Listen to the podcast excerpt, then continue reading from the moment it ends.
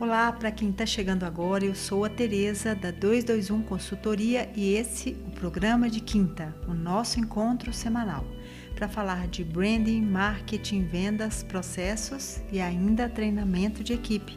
Se você que está chegando agora e quer participar com perguntas e sugestões, anote aí os nossos endereços teresa@221.com.br, escrito por extenso, ou nos perfis arroba Tereza Cristina Orne ou 221 Consultoria, agora em numeral. Eu vou adorar contar com a participação de todos vocês. Bom, Tiago, é um prazer te receber aqui no programa de quinta. É, a gente ficou muito feliz de você ter aceitado o nosso convite. Sabemos que você tem uma agenda aí apertada, com muitos cursos e com muitas né, consultorias. E a gente ficou muito, muito satisfeito de você participar deste programa de hoje, desse episódio de hoje. Imagina, Tereza, um prazer é meu. Estou bem feliz de estar aqui também e participar com vocês desse programa tão legal. Muito obrigada mesmo. Bem, é, eu queria começar com você se apresentando, Tiago. Você pode falar um pouco a respeito né, da sua empresa, dos seus trabalhos, enfim. Posso, super. Bom, eu sou fundador e CEO do Curral, que é um laboratório criativo de conteúdo e educação corporativa. A gente está completando 10 anos no ano que vem, então é uma empresa que eu fundei em 2011 e de lá para cá a gente vem trabalhando com uma atuação em de grandes a pequenos negócios, atendendo o Brasil inteiro. Quando eu falo Brasil inteiro, é, acaba que ano passado a gente foi fazer essas contas, só em 2019 a gente fez projetos em 17 estados diferentes. Nossa, que incrível! Então, de fato, que bom, é, que sim, bom. a gente tem feito bastante coisa e basicamente nessas duas áreas de atuação principais, né, que é produção de conteúdo digital. Então a gente trabalha auxiliando marcas a, a se comunicarem melhor com o seu público através de conteúdo digital em diversos formatos e a gente também faz isso voltado para comunicação interna ou para educação com conteúdo focado em educação. Quando as, as, empresas começaram a perceber que o conteúdo também ele podia ser um grande suporte no processo de educação corporativa e no, no processo de comunicação interna, no final das contas, muitas vezes importa a informação do ponto de vista educacional, a gente também começou a atuar bastante também ajudando essas marcas internamente, que no final das contas eu costumo brincar que é uma coisa só, né, Tereza? Porque assim, a comunicação das empresas hoje ela é cada vez mais transparente e mais conectada do que acontece do lado de dentro do que acontece do lado de fora. Então, assim, ao mesmo tempo que a gente está falando de branding, a gente está falando de cultura, porque não dá para você esconder uma realidade de dentro da empresa do público final, porque o público final está cada vez mais consciente, atento para as coisas que acontecem dentro das organizações. Então, acaba que a gente consegue conectar tudo isso através de conteúdo e, por outro lado, também nesses últimos anos, a gente trabalha bastante com educação corporativa, atendendo principalmente universidades corporativas de grandes organizações, para desenhar programas, experiências de aprendizagem focadas em novas habilidades, em competências que estão ligadas ao que os negócios precisam no século 21, né? Competências ligadas à criatividade, inovação e outras tantas, ao digital e outras tantas que a gente percebe que são fundamentais. E por último, a parte mais nova, mais recente do nosso negócio, são cursos online, que a gente tem cursos abertos, né, que a gente desenvolve todo, todo o programa de curso e oferece para pessoas, pessoas mesmo em organizações que queiram comprar cursos de temas que a gente desenvolveu a curadoria junto com um, um professor, uma professora, um facilitador e oferece abertamente para quem se interessa nesses temas. Que incrível, nossa, é uma atuação super ampla, né? E você falou de dois pontos que são fundamentais, né? Hoje as empresas, elas necessitam de trabalhar a questão da transparência. Então, quando a gente fala do público interno, a gente percebe que o que o público interno é, é o que ele transparece para o público externo, né? Então, é, é super importante que essas duas coisas se conectem, porque a cultura, ela se transborda, né? E ajuda a construir o próprio branding, né? Não, não existe uma separação nessas duas coisas. É necessário que as empresas atentem para isso, né, Tiago?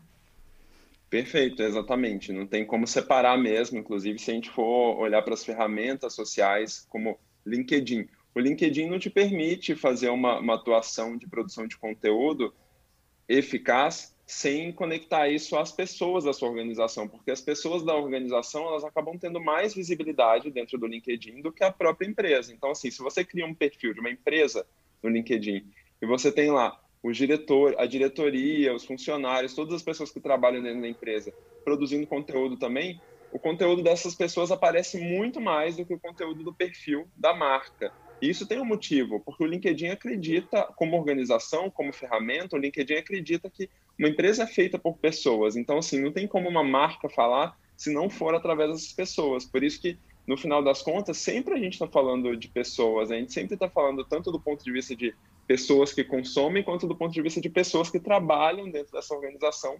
E as duas vão se conectar em alguns instantes, seja naquelas interfaces que são naturais, né, como pontos de contato da marca, seja de fato por às vezes, às vezes você está lá no LinkedIn navegando e você vai ver e vai falar assim, olha, o gerente de marketing da empresa tal, a diretora de produto da empresa tal, e você vai olhar para essa pessoa não só como ela individualmente, mas você vai olhar como representante da marca, né?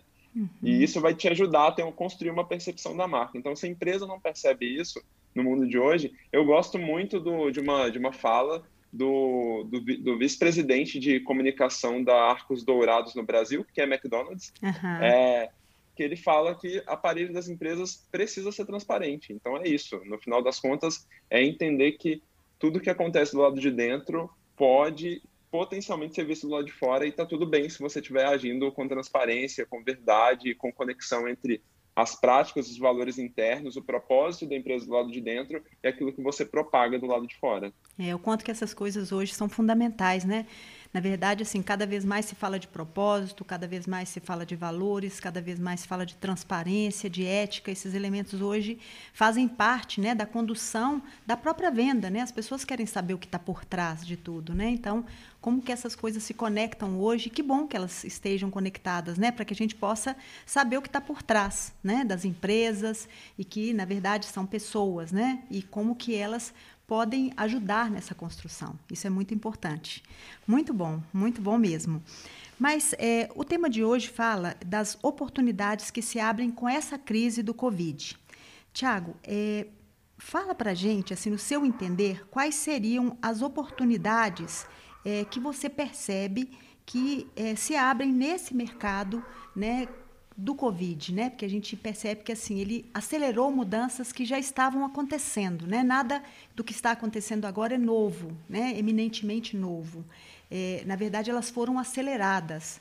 É, o, quais são as, essas oportunidades que você percebe? Bom, vamos lá. Eu vou tentar ser o mais sucinto possível, porque eu acabei na hora de me apresentar não falando sobre isso, mas eu também sou professor de pesquisa e análise de tendência em especialização MBA da PUC Minas e do UniBH. Então, eu acabo também precisando muito, além de no meu dia a dia, precisar fazer essa curadoria de tendências para o nosso trabalho dentro do curral, nas palestras e, e experiências que eu, que eu facilito, também acabo precisando fazer isso em função do, do, das minhas aulas. Vou tentar resumir, eu separei alguns pontos que podem ser mais interessantes para a gente conversar aqui. O primeiro e mais óbvio de todos, mas que o óbvio sempre precisa ser dito, né, Tereza? Acho que tem a ver com a digitalização e a transformação digital.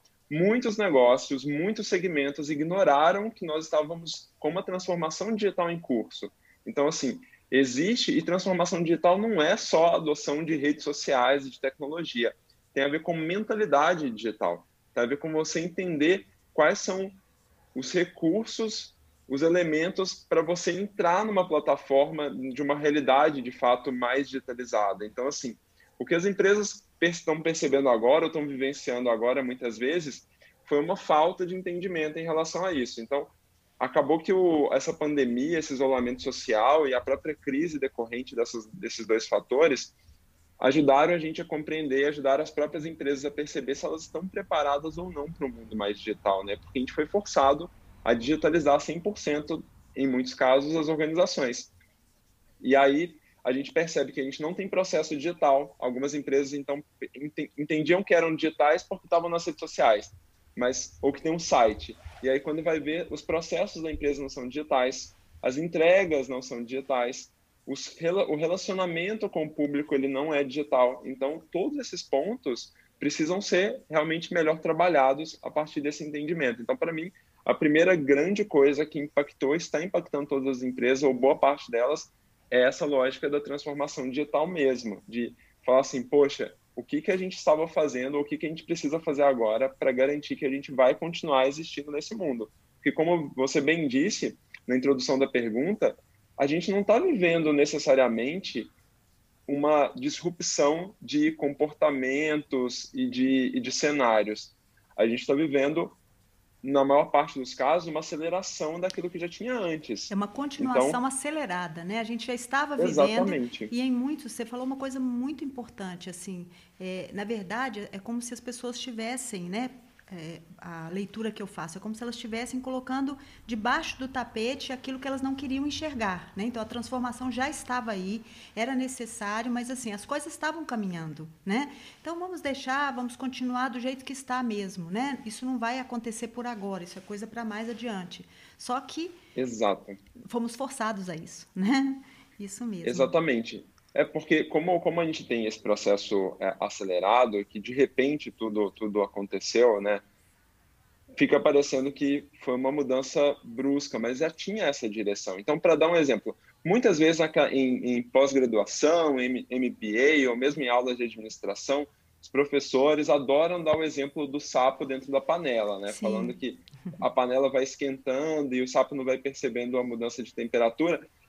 Isso faz muito sentido para a gente entender o momento que a gente vive em relação a essa digitalização, né? Porque aos poucos, muitas pessoas, apesar de perceberem, foram negligenciando o fato de o mundo ter ficado, estar ficando cada dia mais digital. O que aconteceu foi que, da noite para o dia, o mundo inteiro ficou digital. Então, assim, as relações ficaram 100% digitais, as as vendas, as transações se tornaram 100% digitais, o trabalho se tornou 100% digital, o, o contato com o público, o consumidor ficou 100% digital. Então a gente conseguiu perceber, aqueles que foram se preparando, estavam percebendo esse movimento, mesmo que gradativo, estavam prontos ou muito mais preparados, né? para enfrentar esse momento. Então, assim, eu acompanho a realidade de várias empresas que eu percebo que, assim, elas já estavam nesse movimento, então, apesar de ter pego todo mundo de surpresa, essas empresas conseguiram virar a chave mais rápido. Aquelas que não estavam atentas, não estavam fazendo esse movimento, estão com muita dificuldade agora. Eu acho que até é uma coisa questão de cultura mesmo, né? Na verdade, elas já tinham uma cultura digital. Então, fazer essa virada de chave, né? Fazer essa mudança foi mais rápido, né? Ela, ela foi possível, inclusive, né? Porque já tinha muitos processos já implementados. Então, com isso, a mudança se deu de uma forma mais tranquila. Mas Perfeito. excelente, isso mesmo. E aí um outro ponto que eu acho que é legal a gente, a gente mencionar, que também era algo que estava sendo muito comentado estava sendo muito veiculado e dito, verbalizado por várias pessoas de organizações do mundo inteiro, é sobre, sobre a necessidade da gente estar sempre aprendendo, né? Um termo que foi ganhando aí espaço, que é o lifelong learning, né? Que é o aprendizado contínuo durante toda a vida. Nesse momento a gente percebeu o porquê dessa necessidade, né? De, de se atentar para ser autodidata, para buscar conhecimento o tempo inteiro, porque definitivamente, se antes a gente tinha uma maneira de fazer as coisas, as descrições de cargo, por exemplo, dentro das organizações estavam muito bem estabelecidas e isso era parecia que era imutável. Com o tempo, de novo, essas coisas vão mudando, né? E a gente vai vendo que essas mudanças vão trazendo impactos significativos do lado de dentro das organizações, ou seja, as pessoas precisando rever o posicionamento delas ou a forma como elas trabalham, e do lado de fora, a necessidade de responder a uma mudança de comportamento e de consumo. Então, essas duas coisas, essas duas mudanças também precisavam ficar conectadas, né? Então, assim, se do lado de fora a gente tem um movimento de mudança constante e acelerado, a gente precisava conectar a empresa com essa realidade, a gente precisa conectar as marcas, os negócios com essa realidade. Isso só é possível não é via ferramenta, não é via metodologia, porque ultimamente, inclusive, a gente estava falando muito de metodologias ágeis em função disso. Ah, no mundo de mudanças rápidas, de mudanças constantes, a gente precisa de uma organização ágil. Mas uma organização ágil precisa ser feita de pessoas ágeis. E agilidade não tem nada a ver com velocidade só, né? Se você é só rápido, muitas vezes você vai errar, principalmente no, no na, na necessidade de agir e sem preparo pela velocidade, você tropeçar, você tomar um caminho errado, você não, tá, não ter preparo, não ter informação suficiente. Agilidade tem a ver com combinar essa velocidade com uma sabedoria de ação, que é o que eu costumo brincar, inclusive, quando eu falo sobre improviso. Que improvisar não é necessariamente fazer alguma coisa mal feita, pelo contrário. Quem tem capacidade de improviso é quem tem repertório, tem ferramenta para lançar mão de uma hora para outra daquilo que tinha adquirido antes como recurso, né? Então, entender que as organizações, para serem ágeis, elas precisam ser organizações que improvisam, e para isso elas precisam ter pessoas com mais habilidades, com mais recursos, com mais repertório, e esse repertório vem através de aprendizado contínuo ou aprendizagem contínua, é fundamental. E aí a gente também veio parar nesse lugar agora, né, em que a gente percebeu que mesmo aquelas organizações que ainda não estavam com tudo pronto, não estavam com tudo preparado, aquelas que tinham mais pessoas ou que têm mais pessoas com mais repertório, com mais competências, com essa lógica de buscar o conhecimento, de buscar a adaptação rápida, também conseguiram responder de uma forma mais assertiva, mais adequada, não mais veloz, mais ágil e mais assertiva à situação que a gente está vivendo. Então, esse para mim é um outro ponto que serve não só para a organização, mas como pessoas. Então, a gente também ficar atento na nossa vida de, em momentos como esse, que ninguém estava preparado, se a, aqueles que se adaptam se saem melhor. Darwin já dizia isso há séculos, né? E aí a gente está vivenciando isso agora na lógica das organizações, entendendo que isso tem a ver com aprendizado, tem a ver com educação também. Você falou de dois pontos fundamentais: a transformação digital que isso também requer preparo e colocou algo que é fundamental, né? Tanto as organizações quanto as pessoas, elas precisam estar em processo de aprendizado contínuo, né? Elas não podem parar, porque o aprendizado ele não cessa, né? Você tem sempre uma oportunidade de estar tá criando uma nova oportunidade por meio de um conhecimento acumulado. E é algo que é fundamental, o improviso só vem de conhecimento, né? Ninguém improvisa sobre o que não sabe, né? Isso mesmo, perfeito. Então, seriam essas duas oportunidades, conhecimento, né, aprendizado continuado e a questão da transformação digital. Esses são dois pontos que você vê como grandes oportunidades. Isso eu vejo como base, né, na verdade, que abrem as portas para as oportunidades que estão acontecendo. A partir do momento em que a gente entende essa mudança do ponto de vista de, de transformação digital e essa outra mudança que é de comportamento do lado de dentro e do lado de fora, a gente vai começar a ver uma série de, de, de de elementos, de transformações que a gente pode dialogar com elas, se apropriar delas e, de fato, encontrar novas oportunidades. Então, por exemplo, dentro de, de, de conteúdo, a gente pode falar de curadoria, né? Assim, tá abrindo muito espaço agora para esse, esse campo em que as pessoas têm, têm buscado mais sobre curador, autocuradoria, curadoria de, de conhecimento, curadoria de conteúdo. Tem a, a gente está vendo um campo imenso também se abrindo a partir de agora em função da digitalização de brand experience, que é a gente repensar a experiência da marca, e isso tanto para o lado de dentro quanto para o lado de fora. Quando a gente está falando de brand experience, normalmente as pessoas pensam muito do lado de fora, né? Que é fundamental, a gente precisa rever a experiência da marca do lado de fora o tempo inteiro, principalmente num momento como esse, que quase todos os pontos de contato da marca se tornaram digitais.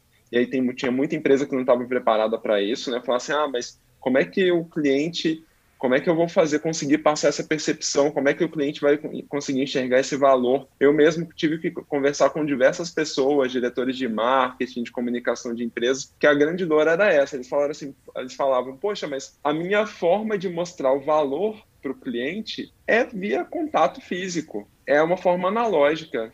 E eu falo, tudo bem, mas o valor do produto sumiu? O valor da marca sumiu? Não, a gente só não consegue mais contar do jeito que a gente contava antes. Então você precisa recriar essa experiência e recriar o ponto de contato. Então você precisa de uma pessoa, você precisa de profissionais que tenham essa competência e tragam ela para dentro da organização, que é de brand experience. Da mesma maneira, tem muitas marcas pensando em brand experience para o lado de dentro, porque se a gente está falando de digitalização dos negócios, os negócios que já são digitais, Tereza, eles já têm um problema que ele é invisível para muitas pessoas ou para muita gente, ou para muitas áreas do mercado, que é guerra de talentos. Na área de tecnologia, a gente tem uma guerra de talentos enorme hoje para atrair novos talentos ou reter talentos, porque essas pessoas são muito cobiçadas, são, são, são né? funções Sim, então a gente está falando de desenvolvedores, a gente está falando de, de UX Design. designers, a gente está falando de várias profissões que são analista de dados, cientista de dados, várias profissões que são muito cobiçadas, né? Vários profissionais que são muito cobiçados. E aí as, as marcas, as empresas estão também entendendo que elas precisam ser marcas desejáveis ou desejadas para essas pessoas que vão trabalhar lá dentro. E aí também a gente está vendo o surgimento ou o crescimento, a expansão de pessoas que trabalham com brand experience para o lado de dentro, que fazem com que as, as pessoas que vivem internamente na empresa ou que queiram vir a trabalhar na empresa gostem tanto daquela marca que de fato se sintam atraídas para trabalhar lá. Não é à toa que, por exemplo, a Netflix, que é um exemplo mundial bem legal para a gente citar, trabalha cultura organizacional de forma aberta há muitos anos. Então, assim, se você quiser saber a respeito da cultura da Netflix, o documento de cultura da Netflix, que tem mais de 300 páginas, está disponível, é 100% disponível na internet, para qualquer um poder acessar. A Netflix também faz questão que seus profissionais participem de podcasts, de programas de, de, de, de, canais de YouTube, de TV, vão a conferências, por esse motivo também, né? Para poder propagar o, o, o valor da marca para quem quer trabalhar lá dentro. Então, assim, se preocupar com brand experience também é muito importante, até porque isso conecta com outro ponto que é também uma habilidade fundamental para esse momento que a gente vai viver, ou que nós já estamos vivendo, né, que está em curso. Que já está em é curso, entender, né?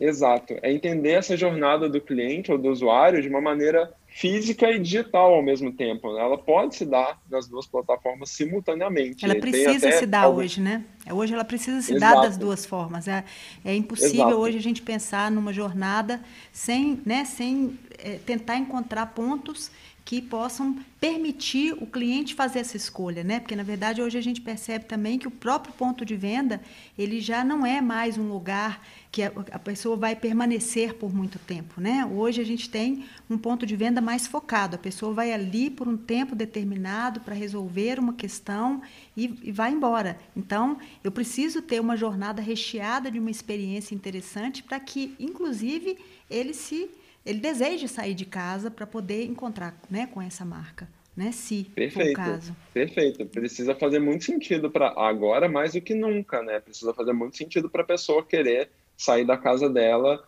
e encontrar necessidade para ir no ponto de venda. O que acontecia até então é que a gente não estava ainda com uma massa, um grande número de pessoas adotando esse comportamento em áreas diferentes. A pandemia fez com que essas pessoas quebrassem o principal obstáculo para você fazer para você obter uma transformação, para você mudar um cenário, que é a experimentação. Experimentar o novo não é do, do, do não é uma coisa que é fácil para o ser humano, né? A gente naturalmente tenta manter o né? status quo. Exatamente. Por vários motivos. Desde a economia de, de energia do cérebro, que não quer tomar novas decisões para economizar energia mesmo, até por uma questão de construção social, né? Socialmente, nós construímos uma, uma, uma ideia de que quanto mais nós ficarmos de acordo com os rituais, os hábitos que a gente construiu anteriormente, melhor, mais seguros nós estamos. Então, isso faz parte da nossa construção física, biológica e cultural. Mas, num momento como esse que a gente viveu, ou que está vivendo, de você não pode ir, você vai precisar fazer essa compra online mesmo, pessoas que antes nunca tinham feito compra online, em determinadas categorias, passam a fazer, experimentam, e aí é que está o ponto. A partir Vivenciam uma experiência né, positiva. Elas têm uma experiência positiva e não regressa, não volta. Então, não por exemplo, o, o setor de, de varejo de, de supermercados, supermercados tinham muita dificuldade. No Brasil, não tinha, de fato, né? essa abertura do consumidor para fazer compras de supermercado online a gente teve um crescimento de mais de dois dígitos durante, durante esses últimos três meses de compra de supermercado online. Provavelmente, muitas dessas pessoas não vão não voltar atrás e vão continuar fazendo essa compra porque acharam conveniente, não gostam de ir no supermercado. Eu gosto de ir no supermercado. Tem gente que não gosta. Então, ela vai deixar de ir. E é, é usar o tempo, né? coisas, né? Você né? passa a usar o seu tempo de outras formas também, né? Então, assim, Exato. isso vira uma conveniência e um ganho de tempo, né? Você vai aproveitar Pronto. com outras coisas, enfim. Perfeito. Você tocou numa palavra que é fundamental, conveniência. A gente está vivendo um momento em que a gente está falando de hiperconveniência. Um, um consumidor que busca a hiperconveniência, que é o máximo de facilidade e o mínimo de esforço que eu puder fazer para me conectar com sua oferta, com seu produto, com sua marca, é melhor. E com a melhor experiência possível, né? Porque assim, qualquer possível. tipo de, de, de pequeno atrito já vira algo que a pessoa já não aceita, porque ela começa a avaliar as marcas com as quais ela mantém um relacionamento com uma forma já de avaliação já mais alta, né? Ou seja, porque o serviço tem melhorado de um modo geral, até para se manter, as marcas estão tentando mudar a sua forma de, da entrega, exatamente para manter os seus negócios vivos, porque eu acho que a palavra hoje ainda é sobrevivência, né? As pessoas ainda estão com suas vendas abaixo do esperado, então com isso elas precisam sobreviver e para sobreviver elas precisam de uma qualidade melhor, né? Legal. Eu gosto muito, você falou de sobrevivência, eu gosto muito de uma, de uma perspectiva que foi, inclusive, num, num relatório da Ernest Young, que ela, que ela colocou em, em três momentos que as empresas precisam fazer. O primeiro momento, de fato, é de sobreviver, né? Que é fazer todas aquelas, tomar todas aquelas decisões de curto prazo que interessam para rever recurso, né, para garantir o básico, né, bem-estar, motivação do time, segurança, e reforçar o relacionamento com os clientes. Isso é um ponto que tem a ver com a sobrevivência. Tem muitos Sim. negócios que hoje não podem vender ou estão com as vendas muito abaixo do, do, do possível, do potencial, por, por causa do, dessa venda online, que para a empresa não funciona, para esse negócio talvez não funcione, ou mesmo porque, de fato, para o momento que a gente está vivendo, vamos pensar em empresas de viagem. É um momento em que, de, por mais que a gente. Né? Se a gente suspendeu, né? Exato, estendeu muito, tá difícil, as pessoas não querem viajar, estão com medo, etc. Tem muitas companhias aéreas limitando o número de, de voos, tudo isso é, é, fator. Mas, então, por isso que no sobreviver, a gente não pode perder de, de, de vista o reforçar o relacionamento com o cliente, porque se você não mantém esse relacionamento, você deixa de existir né, na cabeça dele, você passa a não contar mais na rota de opções, não é isso? Exato, exato. E mais do que isso, hoje a gente está falando de marcas como comunidade. As pessoas veem as marcas como uma conexão real com a vida delas. Por isso que, por isso que propósito interessa tanto, por isso que valores da marca interessam tanto, porque essas são dimensões que antes não faziam parte da, do, da, da arena de consumo. Né? Na arena de consumo importava o que era a qualidade, atributos daquele produto. A partir da evolução do, do, do pensamento, da análise crítica do consumidor, das pessoas que consomem, a gente começa a ter na arena de consumo outros elementos. E aí, com esses outros elementos, a marca ela deixa de ser transacional e passa a ser uma marca de uma marca conversacional, que é de diálogo mesmo. O consumidor ele quer dialogar com essa marca, ele quer saber o que ela pensa a respeito dos assuntos. E por isso também se e sentir aí... inspirado né, por essa marca. Né? Eu acho que é, é, é, claro que é uma marca agora que cria um diálogo, mas ela também inspira esses consumidores. Né? E é essa forma de inspirar esses consumidores que cria essa possibilidade de um diálogo maior. Porque a partir do momento que você se inspira com um produto ou com um relacionamento com uma marca, você continua mantendo a, né, as, as, suas compras, o seu relacionamento com a marca e ainda propaga aquilo que você vivenciou, que é o mais importante, né? Porque hoje as marcas necessitam de advogados, não é isso? Perfeito, perfeito. E aí, assim, você só vai conseguir construir isso a partir do momento em que você entende que as pessoas estão esperando algo. Eu, eu vi uma pesquisa recente falando, inclusive, do que, que os, os consumidores esperam das, das, marcas nesse momento de, de, de crise, de pandemia, Muitos deles esperam que a marca dê informações úteis sobre, sobre a, a pandemia ou, ou, temas relacionados à pandemia.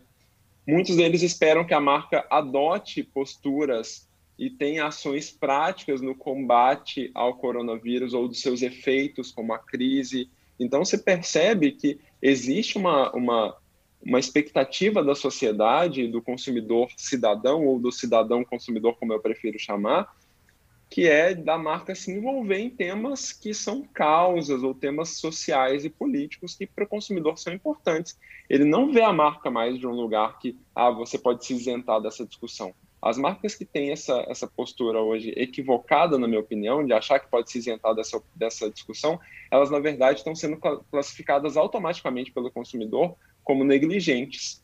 Exatamente. E aí, é bem pior. Então, assim, antes ficava. Porque antes era normal, né, Tereza? Até em relações públicas, né, o RP falava assim: vamos, vamos fazer um plano para evitar crise ou para não se envolver em crise. Hoje, se você faz um plano que você fica tentando fugir dos temas difíceis o tempo inteiro para evitar a crise, você vai entrar no meio da crise. Na verdade, você vai cair hoje, no meio da confusão. Na verdade, hoje o consumidor ele quer saber a opinião da marca, ele vê a marca como pessoa, né? Ele quer ver a marca reagindo como uma pessoa, né? Por isso ele Perfeito. mantém o diálogo, né? Não é uma não é simplesmente um, um, logo, não é simplesmente um produto em si. Ele quer essa reação real e verdadeira. Por isso, a gente percebe, não sei se a gente poderia concluir assim, um amadurecimento não só dos consumidores, né, é, sobretudo dos consumidores, e também ajudando nesse amadurecimento das próprias marcas, né, nessa criação de uma relação mais, eu acho que até digamos assim, mais é, promissora, né, entre marcas e seus consumidores. Seria isso?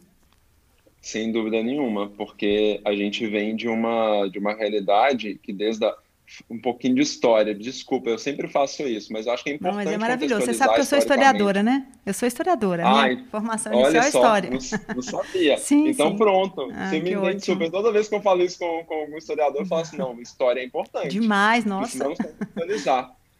E isso tem um contexto histórico muito interessante, né? Porque desde que a gente está falando de revolução industrial e a gente começa a moldar uma sociedade de consumo, a partir das revoluções industriais, a partir da necessidade das pessoas consumirem cada vez mais para dar vazão àquilo que está sendo produzido pela indústria, a gente começa a viver uma sociedade que é direcionada, que seu estilo de vida, seu modo de viver está muito relacionado ao consumo o tempo inteiro, ou justificado pelo consumo, ou muitas vezes representado por ele.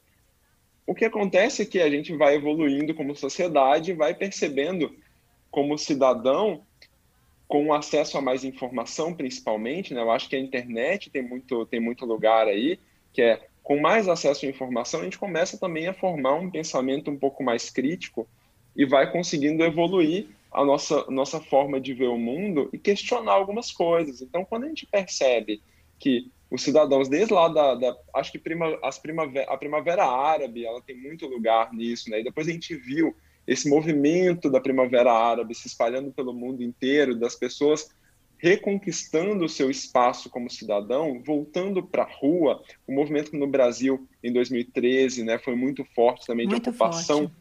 da rua. E as pessoas não fazendo isso só do ponto de vista de protesto político daquela forma organizada num dia e no local, mas começando a reocupar de fato, de fato os espaços públicos, entendendo quando as pessoas passam a reocupar os espaços públicos, em Belo Horizonte, por exemplo, com carnaval de rua, em várias cidades do Brasil inteiro com carnaval de rua, com movimentos em BH, que é a nossa cidade, como é mais fácil de exemplificar, né? Que é a praia da estação, que as pessoas vão e ocupam a praça da estação como se fosse uma praia, isso é uma, é uma forma das pessoas mostrarem, da gente mostrar que, assim, bom, o espaço público não é o espaço que não é de ninguém, é o espaço que pertence a todos nós.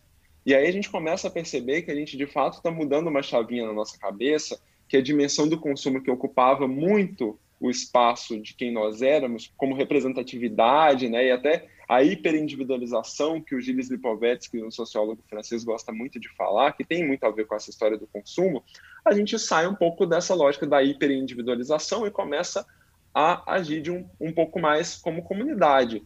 Tem um pouco a ver com, com gerações novas também. A geração Z é uma geração que ela é mais gregária por natureza do que as outras gerações anteriores. A geração Y, alguns sociólogos apontam como sendo a geração mais individualista. Individualista, E a geração Z a geração mais gregária. Ela então, traz assim, né, é essa, essa noção de conjunto. Exato, de comunidade, de, uhum. de vir junto e de questionar questões sociais que a gente não questionava. Eu vejo minha sobrinha, que é a geração Z, nascida nos anos 2000, desde 13 anos de idade, questionando questões políticas, sociais, ambientais, que com 13 anos eu jamais pensava. Então, assim, você percebe que tem uma mudança também. E todo esse caldo formado vai fazer com que essas pessoas, principalmente o, a geração Y um pouco mais tardia e a geração Z, na hora que entram na, na arena de consumo, eles façam outros tipos de questionamento para as marcas. Comecem a questionar, tá, mas esse plástico vai para onde? Vai para tartaruga no mar? Esse, as pessoas que trabalham dentro da empresa são tratadas como? O que, que eu faço com tanta roupa, né? Exatamente. Onde tudo isso vai? Ex né? Para onde vai tudo isso? Né? Como é que todas as pessoas na cadeia produtiva estão sendo remuneradas? Tem algum trabalho, é, tem algum trabalho sendo mal remunerado ou mesmo relações é, às vezes complexas, né, de, de, de trabalho, de trabalho escravo dentro da cadeia, tudo isso começa a ser questionado. E não só pela geração mais nova, como também por todos nós que acabamos é, recebendo essa influência e começamos também a nos questionar em relação a isso.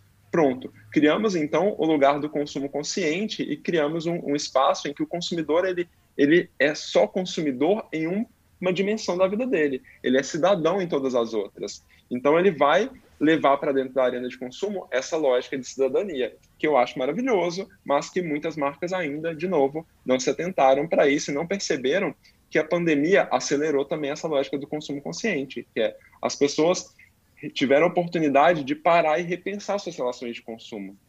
Elas, porque elas começaram a repensar a vida delas inteira, né? A Sim. gente teve a oportunidade durante a pandemia de rever muitas coisas. Nós falamos da brincar... questão, né? O tempo, né? O tempo nos permitiu Exato. isso, né? A gente estava numa redemoinho, numa uma loucura tão grande que a gente não tinha esse tempo para parar e pensar um pouco sobre essas relações, como que a gente estava realmente levando a nossa vida. E eu acho que essa sensação de insegurança que a pandemia nos trouxe, né, o número de mortos, a questão do contágio, né, a questão da própria finitude da vida, a gente perceber que a gente não é eterno, né? Então a gente começa a repensar Exato. sobre isso. E eu acho que claro, né, com toda essa esse envolvimento ou toda essa esse novo discurso que as novas gerações nos trazem de uma forma muito assertiva, né?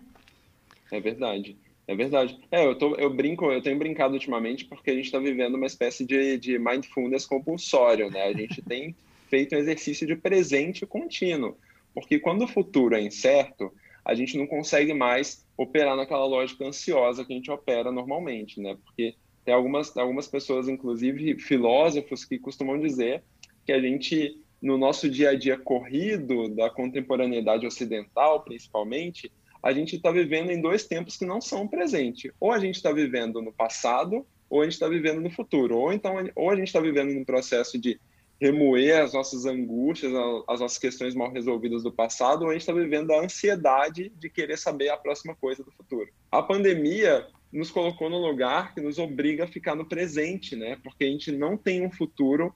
O futuro está nebuloso, nebuloso, a gente não sabe ainda. o que, vai ser. Isso. Então ele traz a gente para o presente e a preocupação com o imediato impede também que a gente fique pensando e elocubrando muito sobre as questões passadas. E aí a gente fica preso no presente o tempo inteiro. E, essa, e a gente preso no presente, a gente começa a racionalizar coisas que estavam automatizadas. Relações de consumo, por exemplo. A nossa casa, por exemplo. Então, assim, por que, que a gente está tendo agora muitas pessoas mudando de casa, mudando de emprego, pedindo demissão no meio da pandemia. Parece loucura. Parece mudando loucura. de emprego, reformando a casa. É porque a gente parou para olhar. A gente parou para reparar coisas que a gente tinha automatizado ou a gente não tinha tempo de ver. Exatamente. A gente começou a reparar que não estava bom. E aí a gente quer tomar uma decisão melhor, quer tomar uma decisão nova. Exatamente. E aí isso vai impactar também nossas vidas, mas vai impactar as marcas, sem dúvida nenhuma. Com certeza. É, Tiago, é, com relação à própria continuidade das empresas, né, é, dentro desse novo cenário, você colocou é, muitas oportunidades que você já vislumbra. Mas nesse momento agora, o que, que você consideraria assim, investimento essencial, relevante, né, para que as marcas pudessem continuar é, e manter uma relação de fato com os seus consumidores?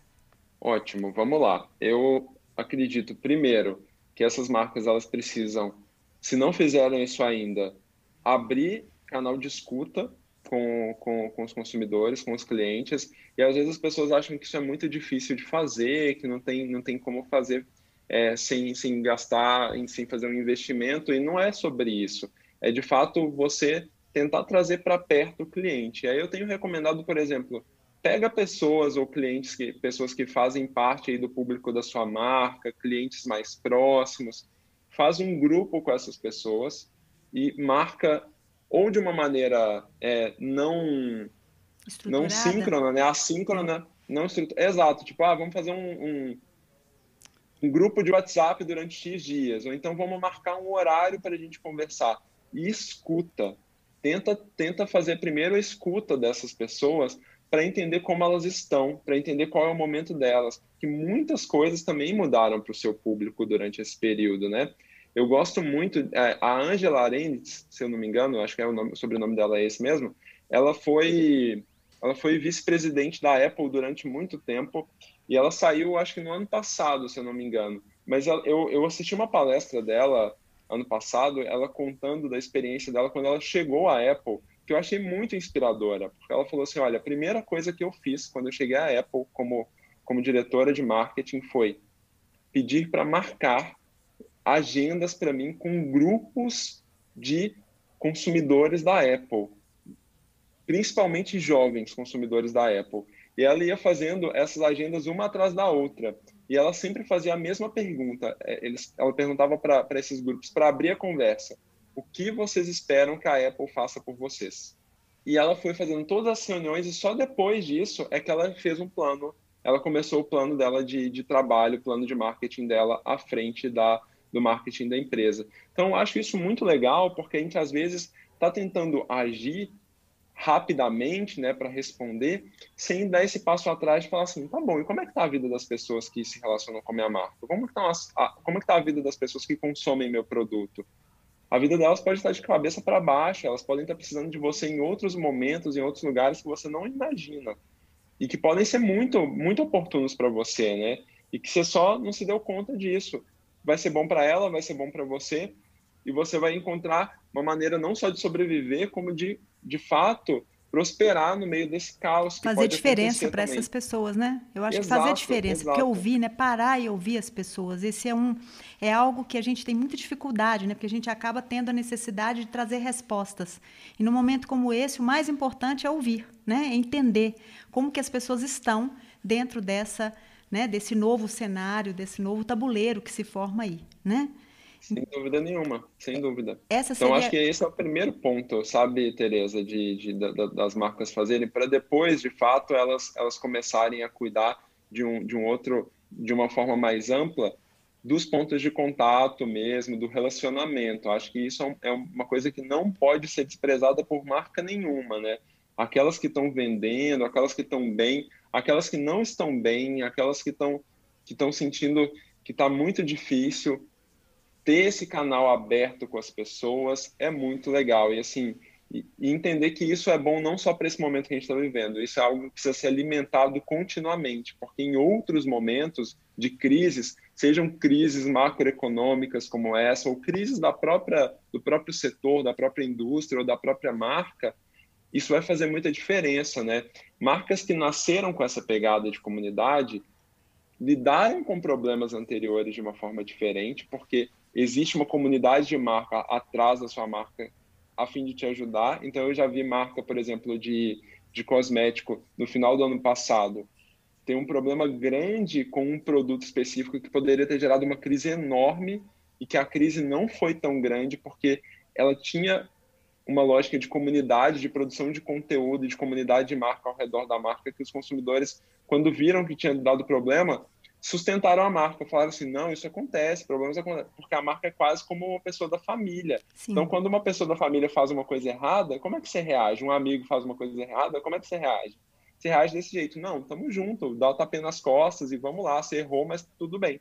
É a lógica da comunidade, é a lógica da proximidade. Então, se você está tá passando por sufoco, eu vi também uma marca daqui de Belo Horizonte, super legal, que estava passando por sufoco no início da pandemia, abriu isso de uma forma sincera, honesta, através dos canais digitais dela, e o público socorreu, e essa marca está super bem hoje, porque foi socorrida lá pro, no início da pandemia pelo público que gosta, que ama a marca, que quer que ela continue vivendo. Então, assim, ter esse cuidado continuamente de ter pessoas que gostam da sua marca e que querem que a sua marca continue existindo, porque sua marca faz parte da vida delas, é importantíssimo. Se você parar e se perguntar hoje, se sua marca morrer, quem vai no, no, no velório, e você descobrir que seu, boa parte do seu público não vai, alguma coisa a gente precisa mudar na realidade da construção da marca, da comunicação para isso mudar, né? Com certeza, com certeza.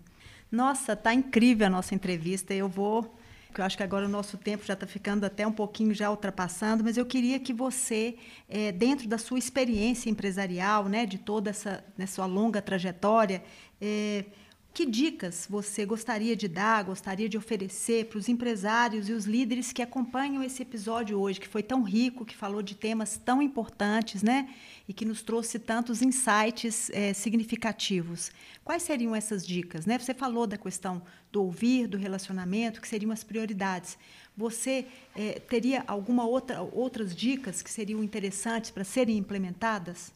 Sim, eu acho que tem, tem dois pontos que eu gostaria de falar, principalmente pensando em liderança, né? Você, entender que hoje a liderança, ela é uma liderança que precisa basicamente servir, e aí de novo eu vou falar da, da, da, da Angela Arendt, inevitável, porque ela tem uma frase dela que eu gosto muito também, porque ela fala que o papel do líder é, é ouvir, então assim, você abrir seus ouvidos para todas as pessoas, né? Ouvir também além do, do, do cliente, abrir, tam, abrir também os ouvidos para escutar a força de venda, as pessoas que estão na frente, né? Porque essas pessoas, muitas vezes, além dos próprios clientes, são as pessoas que estão ali percebendo padrões, percebendo comportamentos, percebendo mudanças. Eles se relacionam diretamente com essas mudanças no dia a dia. Então, entender como que essas pessoas estão percebendo a mudança é fundamental. E mais do que ouvi-las, abrir espaço para a cocriação. A gente entender que hoje a realidade pede da gente respostas rápidas e essas respostas rápidas dependem de um trabalho coletivo que pode fazer com que essa resposta seja de fato rápida e seja melhor, porque você co-criou uma resposta, e aí você vai pensar que essa resposta pode ser co-criada com seu público, né, que é o usuário, com as pessoas internamente dentro da organização que vão se sentir prestigiadas, ouvidas, que precisam de fato ser ouvidas, e também que você pode trazer outros agentes, né, como parceiros. Então, assim, entender que hoje a gente não vive mais uma realidade que dá para seguir isolado, né, Tereza? Tem que ser uma lógica de ecossistema e você precisa entender quem faz parte do ecossistema do seu negócio, com quem que você quer ir junto. Eu tenho um amigo que ele fala, ele tem falado muito isso durante essa pandemia. Ele fala assim: "Eu não sei o que eu vou fazer, mas eu sei fundamentalmente com quem eu vou fazer. Isso que é importante. Eu preciso saber com quem eu vou seguir. Então, assim, se você não sabe o que você vai fazer ainda, pelo menos saiba com quem com você quem vai fazer. Você vai.